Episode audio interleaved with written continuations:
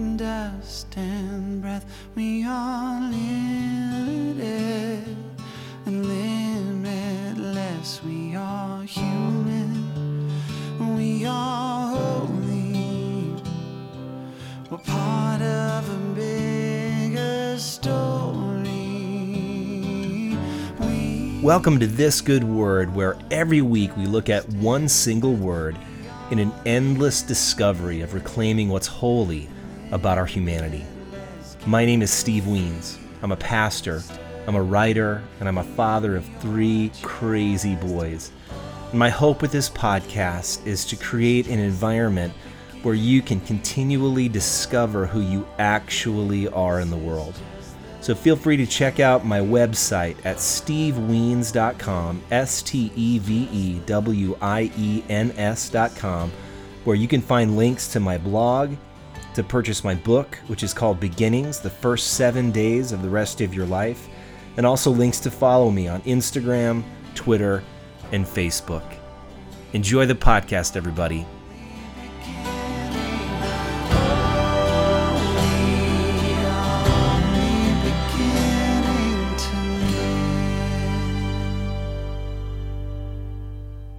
Well, hey there, everybody. Episode 52 of This Good Word. Today's word is church with Tim Soerens. And I don't know what the word church does for you. Maybe it makes you want to run and hide.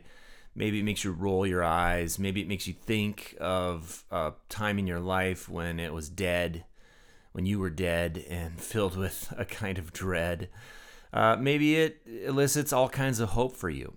Maybe when you think of church and picture church, you have in your mind a collection of people that really, really helped you to become who you are in the world and to become who God made you to be. Whatever it is, I think the church is something that's worthy of talking about. Uh, and I have a personal belief that because the world is changing, because the world will continue to change, and we keep changing, that the structure, the fundamental structure of the church needs to keep changing and keep reinventing itself. And so I am always on the lookout for people that are thinking on the imaginative edge of what the church could be and can be in the world. I define church as that collection of people across space and time that join God in God's work of making all things new. That's what the church is and has always been and always will be. And so Tim Soerens is one of those people for me who brings an imaginative, hopeful narrative to the church. And he wrote a book called The New Parish, which explains the paradigm of what he's seeing in the world in little neighborhoods and groups of people who are trying to bring peace and wholeness and life to the world um, because of the redemptive work and power of Jesus in the world. And so enjoy this conversation. I think you're going to love it no matter where you are with church. If you don't go to church, I think this will be instructive. I think it'll be hopeful. If you do go to church, I think it'll be instructive and hopeful. So enjoy this conversation with Tim Soerens. And uh, I, I know I did. So I hope you will. Peace, everybody. Enjoy. Well, hey, everybody. Welcome to This Good Word. I'm here with Tim Soerens. Hi, Tim. Hi, Steve. Man, we have been working hard to get you on this good word, and I can't. I just I love it because um, I planted a church about two years ago, and before I did, uh, your book was one of the book that one of the books that I read, and I, I was so captivated by it. And we're uh, most a lot of us in the church world are in this conversation about what is what is the church now, how are we. Uh, the kingdom of God in the world. What does that look like now, and what is it? What will it look like in the future? And I feel like the new parish is just one of these beautiful laboratories. You know, the parish collective is an expansive and uh, crowdsourced sort of open source experiment on what the church could be. So I can't wait to have this conversation. Oh, me too. That's very kind. Uh, and you do a lot of things, Tim. You're the director of the Parish Collective. You've written this really beautiful book called The New Parish with Paul Sparks and Dwight Friesen. Uh, you uh, right now you're talking to me from the offices of. Um, tell me where. Tell me where you're at again. I'm currently at in the offices of the Seattle School of Theology and Psychology. Yes, and um, so so let's dive right in. My first question, Tim, is talk us through sort of the theology of place, which I know is just so near and dear to the heart of what you guys do, because I think many people um, aren't even aware of what that is.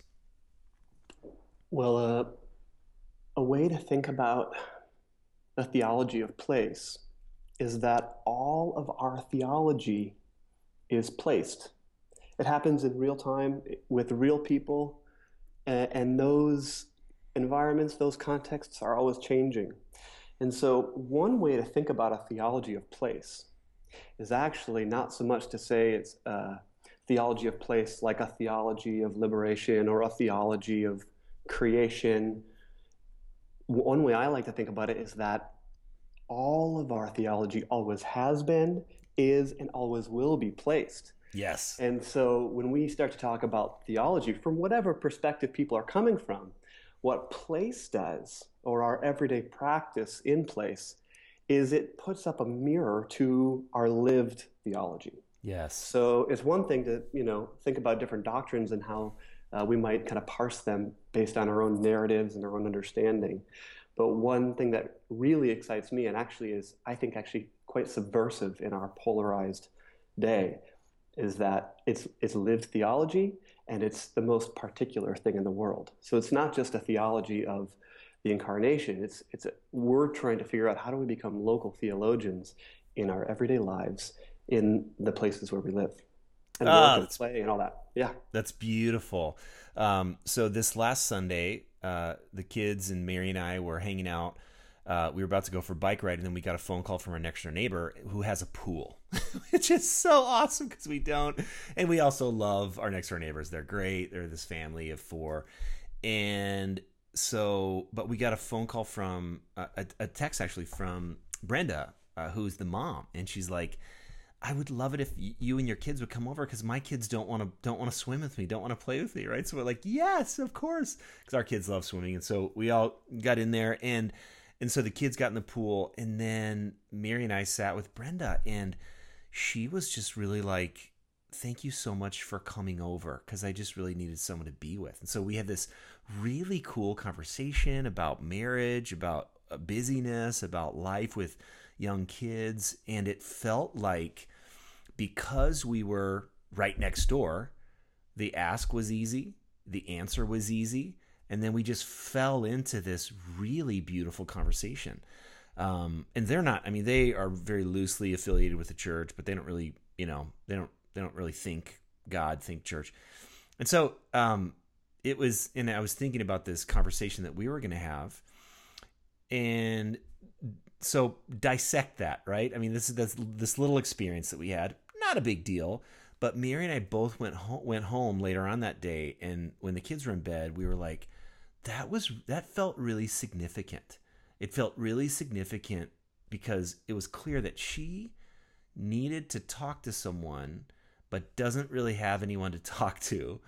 Knows that we're good, you know, pastors and blah blah blah, and she opened up and it was beautiful. You know what I love about that, Steve? There's lots of things maybe to talk about with that even small little story, but for good reason. A lot of us are talking more and more about hospitality, Yeah. which is crucial and a, a virtue that the church has always had. I think that, especially, frankly, for pastoral leaders, Yeah. the challenge of receiving hospitality Ooh. is all the more powerful. Uh, I think it's it's a it's a signpost that we might be doing something well. When it's one thing to invite folks into our home, to our tables, into our spaces, that's necessary. It's it's important. But when we get invited into other people's spaces, then I mean that's when the magic happens. I mean, Yeah. so of course you talked about your life. Of course marriage came up. Of course, and then instead of this being kind of an isolated thing, um, now you've weaved together your stories in a really powerful way that's that's ongoing. So uh, it's fantastic. Love it. Yeah. Well, yeah. and it does feel uh, it felt natural. It feels, and I totally agree with you, especially for those of us who are, you know, we sort of do hospitality for a living, Mm-hmm. and we're always there. We hold a kind of power when we only are the ones that invite people into our homes, That's right. and I think we maybe stunt our own ability to grow and receive and be human. You know. Yes. Yes. All right, so beautiful. Um, so talk a little bit about this book that you guys put out a few years ago. It come out in like 2013, Tim? 12, Uh, 11? I don't even know. It was about two years ago. Oh yeah, so not even that long. 14, I think. 14, yeah. So you and Paul and Dwight got together and and you had been working on this idea about neighborhoods and parishes and then at some point someone said let's write a book Uh, was that you guys was it was it a publisher and at some point that grew into this beautiful parish collective talk us through the genealogy of that how did that come about and how did three guys decide they wanted to give their lives to this Well, you know, it actually began. The really quick version is that about seven or eight years ago, I was planting a church in North Downtown Seattle. yep Paul Sparks was transitioning a church in downtown Tacoma, which is about a city of about 40 miles south of Seattle. And we, when we met each other, it was just like, you know, brother from another mother. Like, where Yeah. have you been all my life? yeah uh, in, in large part because we were both me starting something, him trying to transition. We were like, we didn't know who else to talk to about trying to reclaim this idea of parish or or um, wanting to be some kind of spiritual leadership or pastoral leadership for the neighborhood as a whole, not just our congregation. Um, we didn't know where else to turn. So that was really the nucleus of the parish collective. It's just, and then more and more and more people started. Um, my friend Ben uh, here in Seattle and others, we started saying we think that we should do this. yeah Soon after that, Dwight Friesen, who's a he's the practical theology professor here at the Seattle School of Theology and Psychology, he we who I had had as a professor, and he'd been friends with Paul. He invited Paul and I to teach basically an intensive with him some summer. Hmm. And uh, we're like, that'd be super fun. But what if instead of teaching what we've learned in the classroom, what if we take the students out into neighborhoods yeah and learn from the practitioners that are there all over Seattle?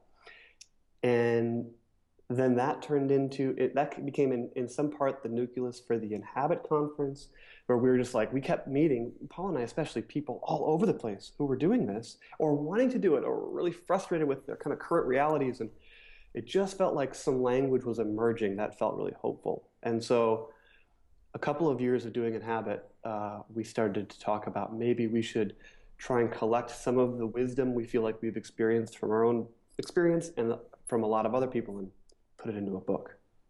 Beautiful. So tell me a story or two about what you've seen in uh, neighborhoods where groups of people decide that they're going to live in it. They're going to um, they're going to um, focus their time on the people within that neighborhood. Um, yeah, tell some stories about what you've seen, sort of the beauty, sort of the hard stuff, and um, and what hope you have for that. Sure. Well, the beauty and the hard usually go, they're kind of yeah, right next door to each other. yeah, Um, there are so many. I mean, the big, a big shift that we've seen happen is that when groups of people, groups of people that are wanting to follow Jesus, join in what God is doing, really right out ahead of them, uh, it shapes an entirely different imagination, imagination for what it might mean to be the church yeah, all of a sudden, um, instead of us trying to create something for people to come to that's a little bit maybe separate from their everyday life, now we're we're on the playing field whether we like it or not. And so that's where kind of the beauty of the pain comes is that our collective life together is both the, the greatest witness to God's life within us and it's the greatest challenge. yeah, You know, when, we're trying to join in what God is already doing in our, our actual places, it, it becomes this really interesting dare more so than a methodology or a, a certainly a technique. And so the stories are kind of endless. I mean, just north of here, Ben Katt, who's who led a great church called uh, Awake Church. Yeah. They were along the Aurora corridor, which is uh, known for plenty of things, but a lot of the what basically functions as affordable housing are old motels where there are, besides normal families living in them, there's addiction and prostitution, etc. And so that community was like, how do we how do we respond to what God is doing here? So they created a common space called the Aurora Commons and tried to create kind of a living room environment. And that was totally dependent both on the context and on the thought of like, what is God calling us into? What is God's dream for this place? How do we live into that together? Um, and, and we've just seen that happen. I mean, Paul and I, Paul's really taken the lead on this. We've probably been now in about 500 neighborhoods. Wow. Around North America and a bit in the UK. And he just got back from Australia. And, and we're just, I mean, what, what seems like is happening is more and more people this is kind of borrowing a, a, phrase from a guy named Alan Roxburgh, who's been a friend and, and mentor to me in this, that people are asking more and more God questions mm-hmm. rather than church questions. Yeah. So they're trying to figure out basically what what is God calling us to? What is God up to? What is God's dream? And from answering those questions with their actual lives, they're pioneering new ways of being the church. Yeah. Which is maybe a little bit different than starting with church questions right. and then trying to figure out how God fits in. That maybe sound a bit pejorative, but it's how most of us were trained. Yeah, absolutely. So, yeah.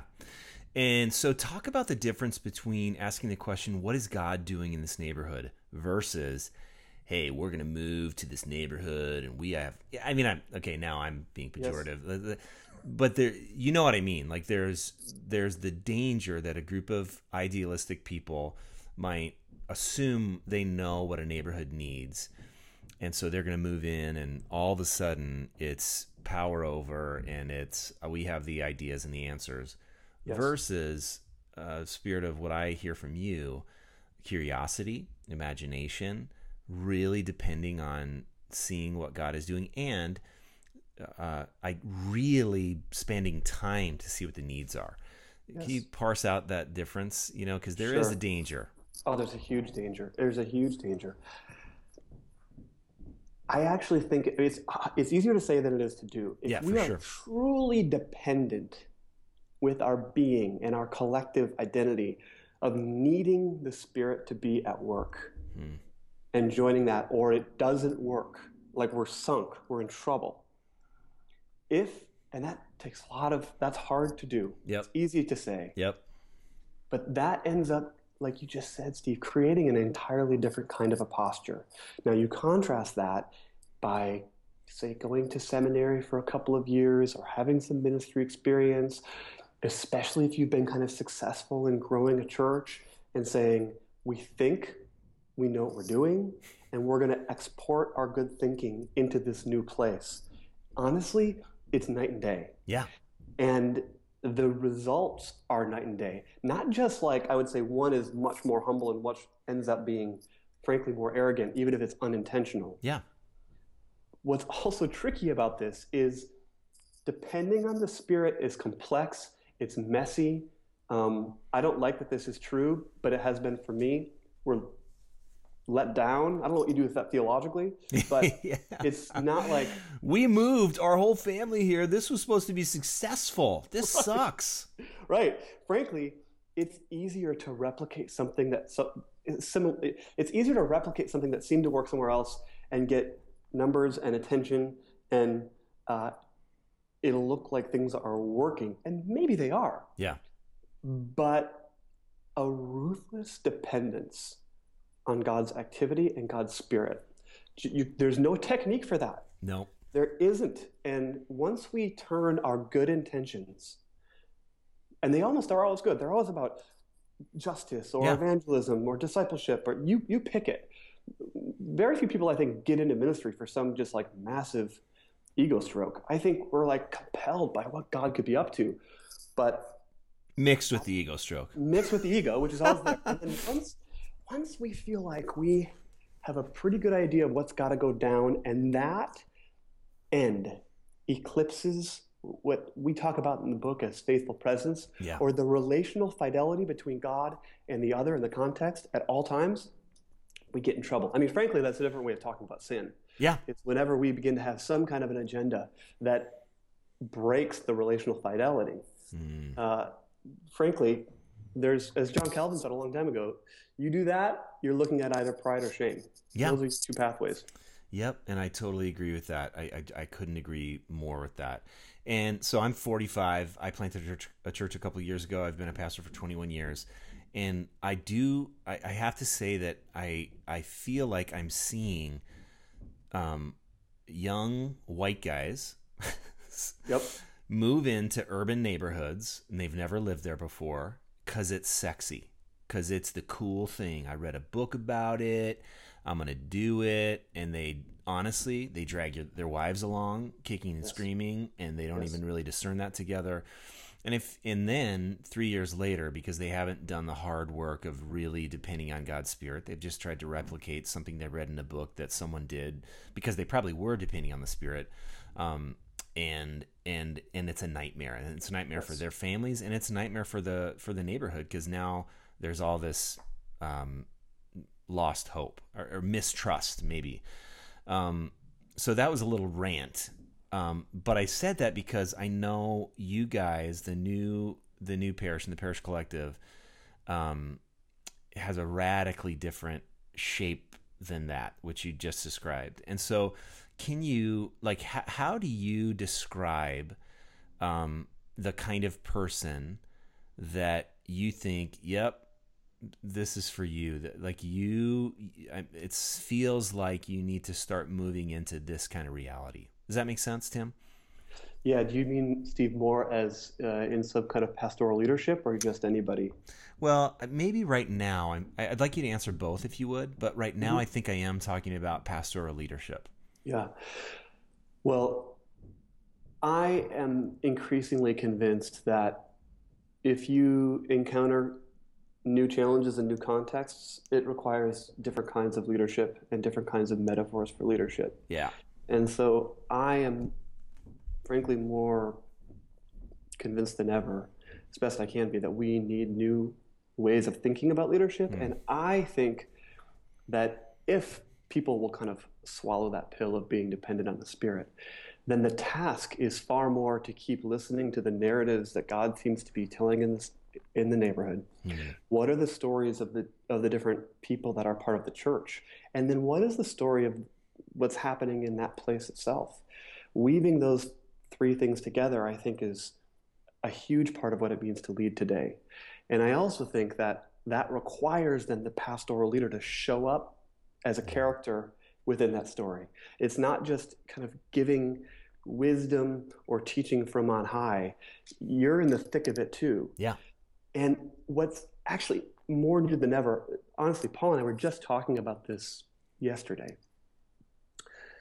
It seems to me that, I mean, we want everyone who's a follower of Jesus to be joy in God's work. We want everyone to be trying to wrestle through what is God's dream for this place and what am I being called into. But I would say the, the pastoral task today, as I see it, or maybe the new challenge, is saying, how do these people in this place, how do they fit together as a team? whoa i love that I think that is a big challenge. And um, that uh, going back, I mean, we most of us haven't been exactly trained to do that. right So I think there's some there's a little bit of retooling, a little bit of reformation that might be necessary for that. And then I get for the everyday person, um, you know, you you know this as well or probably better than I do, Steve. I mean, the word church is so up in the air. Maybe it Yeah. always has been, and every every kind of generation thinks like, oh man, there's such a massive change. I can't believe this.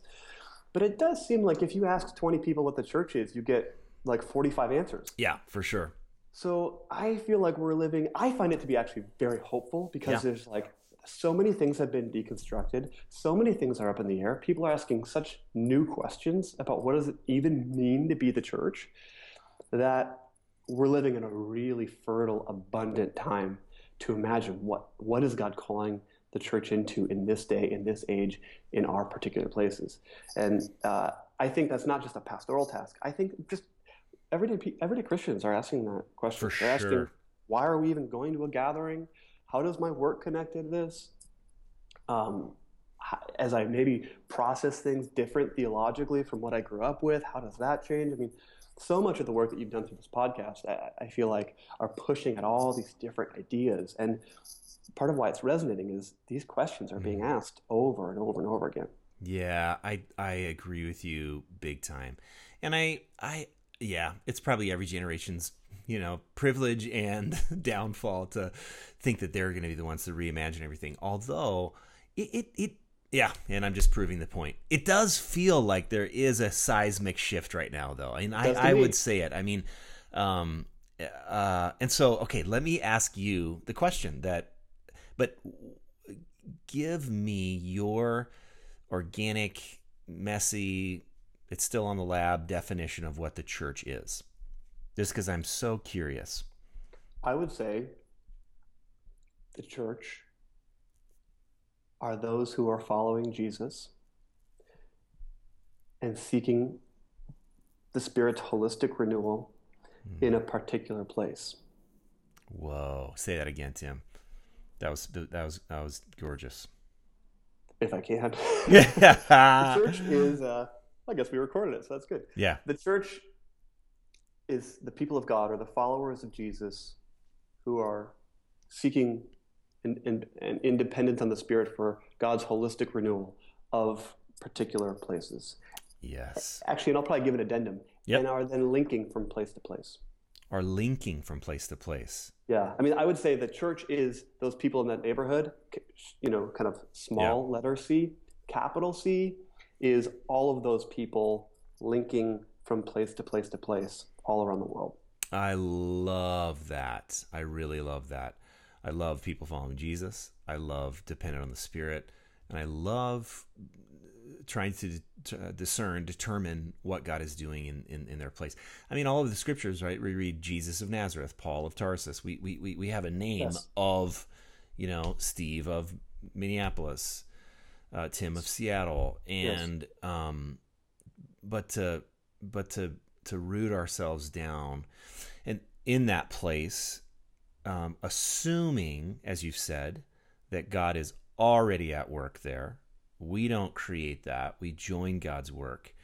Um, and and that's what the church is. I like that. And so i think jumping on what you said about church leaders then the church leaders role i loved your phrase seems to be to try to figure out what what that what the team should be doing and everybody can play right everybody can play Yes. um kids We need everybody. That's yep, right. yep people who are elderly um everybody plays um You know, uh, I think we mentioned this in the book, but when in a lot of like leadership circles, we talk about influence and you know who's following who and all that. I think one way to turn that question on its head is who is worth following. ooh yeah And in the neighborhood, whether people are following Jesus or not, there are people whom we need to learn how to follow. You go back to the same kind of when we were kind of ranting about how it's it's maybe increasingly common for folks to uproot themselves, land into kind of a sexy Yeah. urban neighborhood to, to do their thing. I guarantee you in all those neighborhoods there are grandmothers Yes. who have been living there their entire lives whom we need to learn from. Not like you check it off as like on the list. It's no, she has something you must know, yeah and y- you're in trouble if you don't. Yeah That's the kind of leadership, but that's not necessarily the kind of leadership that we, you know, put on big stages and pour lights on. Um, it has, it's much more ordinary. It takes a lot more time yeah but a life of faithful presence in the, over the long haul i mean that that's the kind of life i want to be following Yeah, me too, man. And it is messy, um, and it is hard, and it, it requires all kinds of constant questioning about what am I focused on, what is my program. You know, it's like like how how do I flourish? What does flourishing look like? Um, what is too much? What is me trying to be the hero? What is me learning to really learn from the grandmas. Um, and I think it's just getting in there and doing something, right? I mean, Yep, so like um, versus endlessly introspecting about how am I doing in the world and you know what is my role and and um, yeah, I love that. Um, so uh, it seemed so when Mary and I were uh, maybe thirty. We lived. We didn't have kids yet, but we lived about a mile from uh, this couple, and we just found ourselves going over to their house a lot. Uh, if there was a room to be painted in their house, we'd be over there. Now, granted, we didn't have kids, but um, proximity seemed to really enhance what we're talking about. Um, and so, talk about um, sort of the the reality of proximity and the reality of distance as it relates to people being on the same team together in a place. Well, one of the big challenges that faces us living in what's probably the most individualistic culture of all time Yeah. is that we think oftentimes that if we are kind of a either a good Christian or a superstar Christian, that's what's going to make the difference. There's kind of a personal hero narrative to a lot of our thinking Yeah. about the Christian faith. But if you look at how how people change, of course, it's always in relationships. hmm And for this reason, I would say that what the gift of proximity is that you get to belong. You get to say, look at those people. I mean, one, one going back to the church question, I would love it. I mean, I think a, a massive sign of, for me, success would be if people in the neighborhood could point to those people in the neighborhood, they're the church. And they probably wouldn't say the church. It's like they're the Christians or they're the religious people Yeah. but there's a sense of an usness there's a we-ness that that can be seen not just on a sunday gathering or a wednesday night but there's this sense of like you know this is who they are this is who we are and i feel like that's what's that's what's people are crying out for Mm. in large part because of how individualistic our cultures are is uh, where do i belong and frankly while all kinds of really incredible belonging can happen across places, and we've seen that happen. There's just nothing like every day rubbing into each other, Yeah. being able to pop in uninter- un- uninterrupted. Um, it's it's actual life. It's not you know scheduled completely to a hilt. Um, I think proximity gives that gift where we can actually be together and hopefully not always be quote on. This is just our actual life. This Yeah. is this is this is integrated.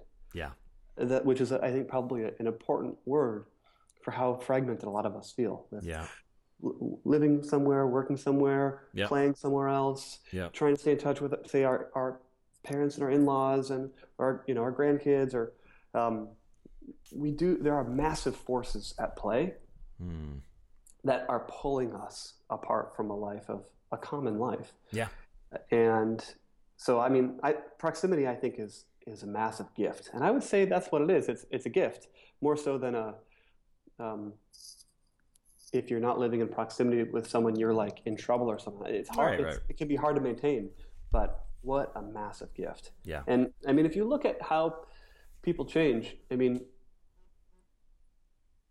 well, we actually, I can't remember if we use this, this uh, I don't remember if this made it in the book or not, but if you just, you know, we're coming up to an election season. I won't go political, don't worry, but, but I guess we could. But we could. um, I live in Seattle, which is a very progressive town. There's like 14 Republicans probably in the city. Uh, Maybe. It's very unlikely for your general Seattleite to change his or her mind to vote in a different way than they're assuming right now, right? Yeah. What sociological research would tell us is that the only way that someone would really probably change their mind to say, for example, vote on the other side of the aisle is if over 50% of their friends were for Seattle's case, Republican, and say Dallas is, it might be a Democrat. It has nothing to do with left or right. It has to do with group realities. Yeah. Now, I think that's an important insight for us as a church, especially as we're trying to welcome people to follow the life of God. Because unless there can be a church that is in many ways seen in everyday life, again, mm. going back to those people, yeah, are many of our discipleship challenges, I think, are um, they're going to be stunted because they're so focused on individuals. Yeah, versus communities and versus the, yeah, that's so good, man. Um, all right, Tim. Last question. I mean, it was like this, is just flying by our little conversation here. But let's say someone, a couple or a group of roommates are listening to this, and their their mind is is like popping, their heart is soaring. They live in a neighborhood and they want to inhabit the neighborhood with love, with humility, uh, in the way of Jesus, uh, but they don't. They don't. I mean, they they don't know what to do. They don't know where to start. Do you have any thoughts on for these for these folks and where to start? The place I would have them start is to ideally, if they're if this is not a single individual, I would say if there are any other friends in the neighborhood who are following Jesus, they already know, to just ask the question, what might God be up to? Yeah. And how, might, how might we, in a normal, sustainable, almost experimental way, begin to live our, our way into what we discern God is calling us mm into? A couple of people. If, um, if it's just one person who's just, oh, I'm, I love my neighborhood, I love God, I don't know where else to turn obviously there's a fervency of prayer of who is one or two other people who we could just ask, hey, I mean, this is maybe not the first question, especially if you don't know each other, but you know, how might we follow Jesus together here? Yeah. Uh, what might that look like? Um, it might mean prayer. It might be meeting together weekly. It might mean who knows? It might be, be saying, you know what? We're gonna we're gonna listen together. We're gonna show up at our neighborhood um, community group, or we're gonna we're gonna inhabit this cafe together intentionally, or we're we're gonna figure out how to listen together. I mean, that's frankly all of ministry begins with listening, mm. listening to God, listening to one another, and so if there is no one else to listen with, I, I think that should be the prayer okay. and a fervent one. I mean, more practically, that's in many ways why we started the parish collective is yeah. because we are convinced that there, these people, I mean, there is an invisible, becoming more and more visible movement of people who, if you say, I love God, I love my neighborhood, I'm totally open to collaborating with God's renewal. I mean, there, I, I tend to think there's actually like a veritable megachurch in every single neighborhood that's not yet connected. Yes. Uh, wow. Certainly Minneapolis. I mean, Seattle is, is co- you know, like, quote, you know, post-Christian city there is probably a church of 500 to 1,000 people, sincere followers of Christ, in just about every neighborhood of Seattle. It's just they have no idea that one another is there. Yeah. So, wow. if the parish collective can be of help, you can sign on there and um, see if anyone's nearby. Uh, there's a little map, and we're always trying to kind of tweak it and figure out how do we get people together and just yeah. getting to go down this journey together. Yeah. Oh, I love it. All right, Tim. On the show notes, I'm gonna I'm gonna put the Parish Collective website. So uh, if any of you are listening and you're like, man, I want to find out if anyone is near us, if if people are thinking this way, Parish Collective, you can go on the site and sort of even click on right. You can click on sort of your geographical location, and you can get connected. I mean, you have to do some work, gang. You got to reach out and and um, and if but but if you click on it and you're like, man, no one is no one is with no one's in my neighborhood, uh, then I hear Tim saying, pray, pray that God would bring you that God would help you connect with some other followers of Jesus who want to see God's renewal in your neighborhood uh, as it is in mm-hmm. heaven, and um and the Inhabit conference. I can't remember. Has that already happened for this year? Well, yeah, it happened last April. Right we will be having it uh, again uh, April 28th and 29th in Seattle. So that's cool. that's way out in 2017. People are dreamers. People are planning. You know, people got to save yep. up. So I'll put a calendar. Yep. Right. I will put that on there as well. I'll put a link to the book, The New Parish. Anything else uh, that would be helpful, Tim, for me to just help people connect with the great work that you guys are doing? I think that's great. I mean, there's you know there's Facebook and Twitter and that Yeah. kind of thing, and and uh, if people want to get a hold of me, they can uh, through those those mediums. That's just kind of parting words, though, I would say if people are uh, this is important to say in these conversations. I think, Steve, Yep. and that is that what we've been talking about here, it's gift. Yeah. It's not it's not necessarily a new we we pray fervently this is not some new hip thing. It's God is active and we get to receive this as gift. So if people are kind of wringing their hands saying, I want this, but I have no idea how to go about this, Yeah. it's still going to be a gift. If people feel like they're Mm. flying high because they feel like they're totally in tune with the Spirit and amazing things are happening, gift. Yeah. I love that, man. And that's good because I think there might be other listeners that go, oh, they're wringing their hands going, I, I'm not a part. I don't know. I live in the suburbs. I don't, I don't, uh, I don't know what to do with this. Okay. Well, just, you know, like relax a little bit, right? Relax. gift and look for what God is doing in your world, in your neighborhood, in your life, in your circle, in your family, in your marriage, right? Yes. yes. Um, in your house that you live. So um, I love that. I love gift. I love. Well, we end the podcast every every time, Tim, by just saying again. It's just we're trying to reclaim what's um, what is holy about our humanity. It's about the messy, gritty part of our lives. And so we have this little thing that we say, this little mantra to help us remember we're in it together. We're human and we're holy. We're dust and we're breath. We're limited and we're limitless and we're in it together. So thanks, Tim. Thanks so much. Uh, it's been fun. You know, we've you you were you've been so kind to me um, when I reached out and said, "Oh, would you read my book?" I mean, so anyway, you you just have been so kind um, and doing this. Love it. Uh, so kind. So thank you very much. Look forward to meeting face to face someday. Please. And um, grace and peace, my friend. Grace and peace, Steve. Thank you so much. Yeah.